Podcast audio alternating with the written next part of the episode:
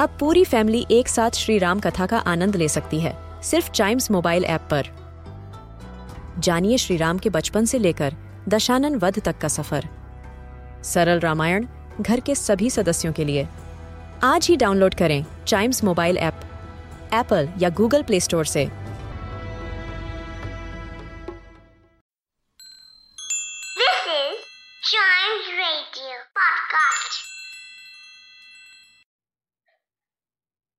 Flora ആനിസ്റ്റിൽ എഴുതിയ മത്സ്യവും സ്വർണമോതിരവും. ഒരു കാലത്ത് ഒരു വലിയ മാന്ത്രികൻ ജീവിച്ചിരുന്നു. എപ്പോൾ വേണമെങ്കിലും സംഭവിക്കാൻ പോകുന്നതെല്ലാം അയാൾ തന്റെ കലകളാലും ചാരുതകളാലും പറയാൻ കഴിയുമായിരുന്നു. അപ്പോഴാണ് ഇയാൾക്ക് തന്റെ കോട്ടകളുടെയും ദേശങ്ങളുടെയും അവകാശിയായി ഒരു ചെറിയ മകൻ ജനിച്ചത്. അതിനാൽ ചെറിയ കുട്ടിക്ക് ഏകദേശം നാല് വയസ്സായപ്പോൾ അവന്റെ ഭാവി എന്താണെന്നറിയാൻ അയാൾ ആഗ്രഹിച്ചു. ബാരൻ അത് പ്രവചിക്കുന്നത് എന്താണെന്ന് കാണാൻ തന്റെ വിധി പുസ്തകത്തിലേക്ക് നോക്കി.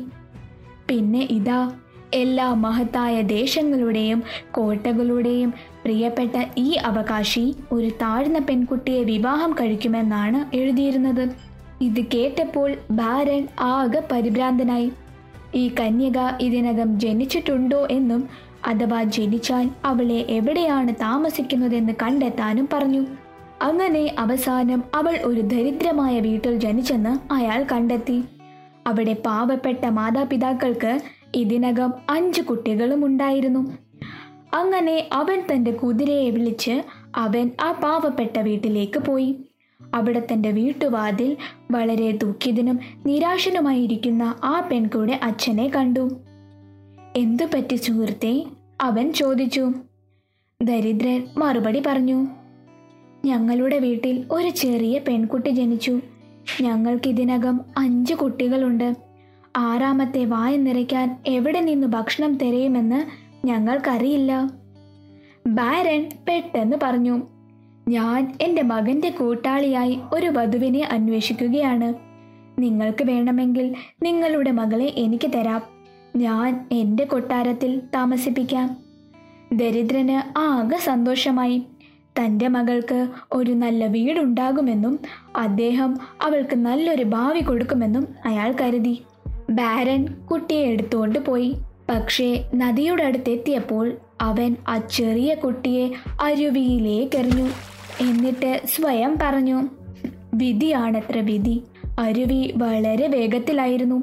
മത്സ്യത്തൊഴിലാളിയായ ഒരു ആളുടെ വലയിൽ അവളുടെ തുണി കുടുങ്ങി അങ്ങനെ അവൾ രക്ഷപ്പെട്ടു. അപ്പോൾ ആ മത്സ്യത്തൊഴിലാളിക്കും ഭാര്യയ്ക്കും കുട്ടികളില്ലായിരുന്നു. അവർ ഒരു കുഞ്ഞിനായി കൊതിച്ചിരുന്നു. ആ കൊച്ചു പെൺകുട്ടിയെ കണ്ടപ്പോൾ അവർ വല്ലാതെ സന്തോഷിച്ചു. അവളുടെ ഭാര്യയുടെ അടുത്തേക്ക് കൊണ്ടുപോയി.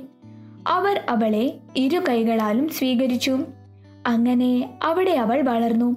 അവരുടെ കണ്ണിലെ കൃഷ്ണമണിയായി ഇതുവരെ കണ്ടിട്ടുള്ളതിൽ വച്ച് ഏറ്റവും സുന്ദരിയായ കന്യകയായി. ഇപ്പോൾ അവൾക്ക് ഏകദേശം പതിനഞ്ച് വയസ്സായി.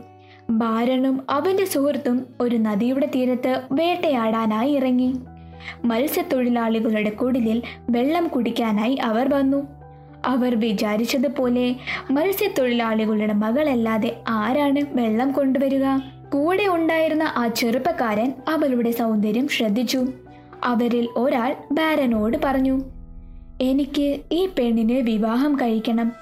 നീ കലയിൽ മിടുക്കനല്ലേ. അവളുടെ ഭാവി എന്താണെന്ന് ഒന്ന് പറയുമോ? എന്നിട്ട് അവളോട് ചോദിച്ചു കുട്ടി കുട്ടി ഏത് ദിവസമാണ് ജനിച്ചത്? അതെനിക്കറിയില്ല സർ. പെൺകുട്ടി മറുപടി പറഞ്ഞു. ഏകദേശം പതിനഞ്ച് വർഷം മുമ്പേ എന്നെ ഈ നദിയിൽ നിന്നാണ് എന്റെ അച്ഛനും അമ്മയും എടുത്തത്. അത് കേട്ടപ്പോൾ ബാരൻ ആകെ പേടിച്ചു. താൻ അരുവിയിലേക്കെറിഞ്ഞ ആ പെൺകുട്ടി അവളാണെന്നും വിധി അവനേക്കാളും ശക്തമാണെന്നും അയാൾ കരുതി. എന്നാൽ അദ്ദേഹം സ്വന്തം ഉപദേശം പാലിച്ചു. ആ സമയത്ത് ഒന്നും പറഞ്ഞില്ല. പിന്നീട് അയാൾ ഒരു പദ്ധതി ഇട്ടു. അയാൾ തിരികെ വണ്ടി ഓടിച്ച് പെൺകുട്ടിക്ക് ഒരു കത്ത് നൽകി. അവൻ ആ പെൺകുട്ടിയോട് പറഞ്ഞു ഞാൻ നിങ്ങൾക്കൊരു നല്ല ജോലി തരാം. നീ എന്റെ സഹോദരന്റെ അടുത്തേക്കൊന്ന് പോകൂ. നിന്റെ ജീവിതത്തിന് സ്ഥിരമായി ഒരു ജോലി ലഭിക്കും. അപ്പോഴേക്കും ആ മത്സ്യത്തൊഴിലാളിയും ഭാര്യയും ആകെ വൃദ്ധയായിരുന്നു. സഹായം അത്യാവശ്യമായിരുന്നതിനാൽ ആ പെൺകുട്ടി ആ ജോലിക്ക് പോകാമെന്ന് കരുതി. ബാരൻ ആ കത്തിൽ എഴുതിയത് ഇങ്ങനെയായിരുന്നു. പ്രിയ സഹോദര ഈ പെണ്ണിനെ കാണുമ്പോൾ തന്നെ അവളെ ഉടൻ തന്നെ കൊല്ലുക. എന്നാൽ ഒരിക്കൽ കൂടി അയാൾക്ക് തെറ്റി. അവന്റെ സഹോദരൻ താമസിക്കുന്ന പട്ടണത്തേക്കുള്ള വഴിയിൽ പെൺകുട്ടിക്ക് ഒരു ചെറിയ രാത്രി താമസിക്കേണ്ടി വന്നു. അന്നു രാത്രി തന്നെ ഒരു കള്ളസംഘം ആ റൂമിൽ കയറി. അവിടെയുള്ള എല്ലാം എടുത്തുകൊണ്ട് പോയതിൽ ആകെ വിഷമിച്ചു. അവർ അതിഥികളുടെ പോക്കറ്റിൽ തിരിഞ്ഞു. പെൺകുട്ടി കൊണ്ടുവന്ന ആ കത്ത് അവർ കണ്ടെത്തി. അവർ ആ കത്ത് വായിച്ചപ്പോൾ ആകെ വിറച്ചു.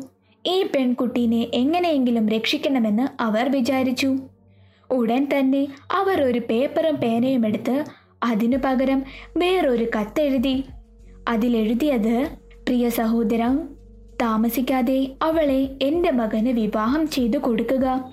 തുടർന്ന് കുറിപ്പ് ആ കവറിൽ ഇട്ട് സീൽ ചെയ്ത ശേഷം അവർ അത് ആ പെൺകുട്ടിക്ക് നൽകുകയും അവളെ അവളുടെ വഴിക്ക് പോകാൻ സമ്മതിക്കുകയും ചെയ്തു.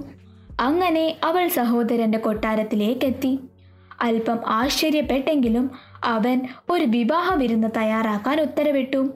അമ്മാവനോടൊപ്പം താമസിച്ചിരുന്ന ബാരന്റെ മകനെ പെൺകുട്ടിയുടെ സൗന്ദര്യം കണ്ട് ആകെ അദൃശ്യനായി പോയി.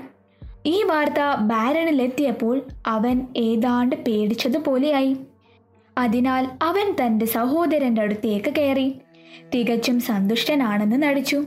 പിന്നെ ഒരു ദിവസം ആരും ഇല്ലാതിരുന്നപ്പോൾ അയാൾ യുവതിയോട് തന്നോടൊപ്പം നടക്കാൻ വരാൻ ആവശ്യപ്പെട്ടു. ഒരു പാറകൾക്കിടയിൽ ചെന്നപ്പോൾ അവൾ ആ പെൺകുട്ടിയെ ഭീഷണിപ്പെടുത്തി പറഞ്ഞു. അഥവാ അവൾ പോയില്ലെങ്കിൽ അവളെ വീണ്ടും സമുദ്രത്തിലേക്ക് തള്ളിയിടുമെന്നും പറഞ്ഞു. അവൾ അവന്റെ മുന്നിൽ കേളപേക്ഷിച്ചു. ഇതെന്റെ തെറ്റല്ല. ഞാനൊന്നും ചെയ്തില്ലല്ലോ. ഇതൊക്കെ വിധിയുടെ കളിയല്ലേ. പക്ഷേ നിങ്ങൾ എന്റെ ജീവൻ ഇപ്പോൾ നഷ്ടപ്പെട്ടാൽ ആ നദി രക്ഷിച്ചതുപോലെ ഈ സമുദ്രവും എന്നെ രക്ഷിക്കും. ഞാൻ നിങ്ങളോ നിങ്ങളുടെ മകന്റെ മുമ്പിലോ ഒരിക്കലും വരില്ല. ബാരൻ ഇത് സമ്മതിച്ചു. അങ്ങനെ അവൻ തന്റെ മോതിരം ഊരി ആ പാറകളുടെ ഇടയിൽ നിന്നും കടലിലേക്ക് എറിഞ്ഞു. എന്നിട്ട് അവളോട് പറഞ്ഞു ഈ മോതിരം എന്താണോ എനിക്ക് തിരിച്ചു കിട്ടുന്നത്? അന്ന് ഞാൻ എന്റെ മകനെ നിനക്ക് തരാം.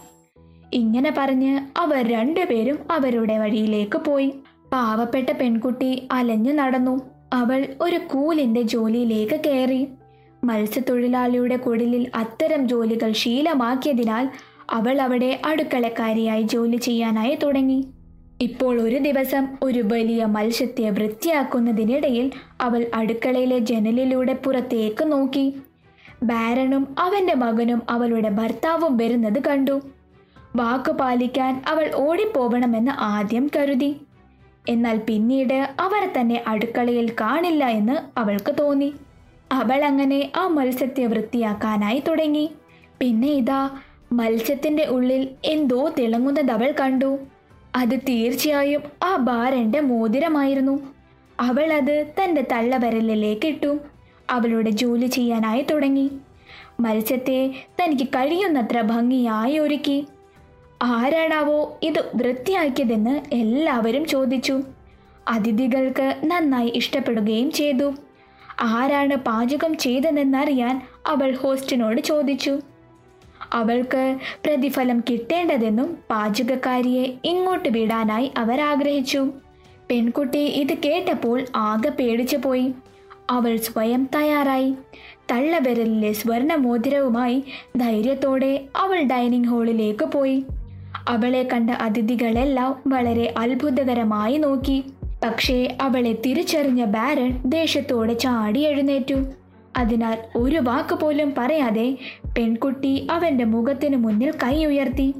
സ്വർണമോതിരം തിളങ്ങുന്നത് കണ്ടപ്പോൾ ഭാരൻ ആകെ ഞെട്ടിപ്പോയി. മേശമേൽ അവന്റെ മുന്നിൽ ആ മോതിരം വെച്ചു. വിധി തന്നെക്കാളും ശക്തമാണെന്ന് ബാരന് മനസ്സിലായി. അവസാനം അവൻ അവളുടെ കൈ പിടിച്ച് പറഞ്ഞു ഇത് എന്റെ മകന്റെ ഭാര്യയാണ്. നമുക്ക് ഇവളെ ബഹുമാനത്തോടെ സ്വീകരിക്കാം എന്ന് പറഞ്ഞ് അവളെ തന്റെ അരികിലിരുത്തി. അത്താഴത്തിനു ശേഷം അവൻ അവളെയും മകനെയും കൂട്ടി കൊട്ടാരത്തിലേക്ക് പോയി. അവിടെ അവർ വിവാഹം കഴിച്ച് വളരെ സന്തോഷത്തോടെ ജീവിച്ചു.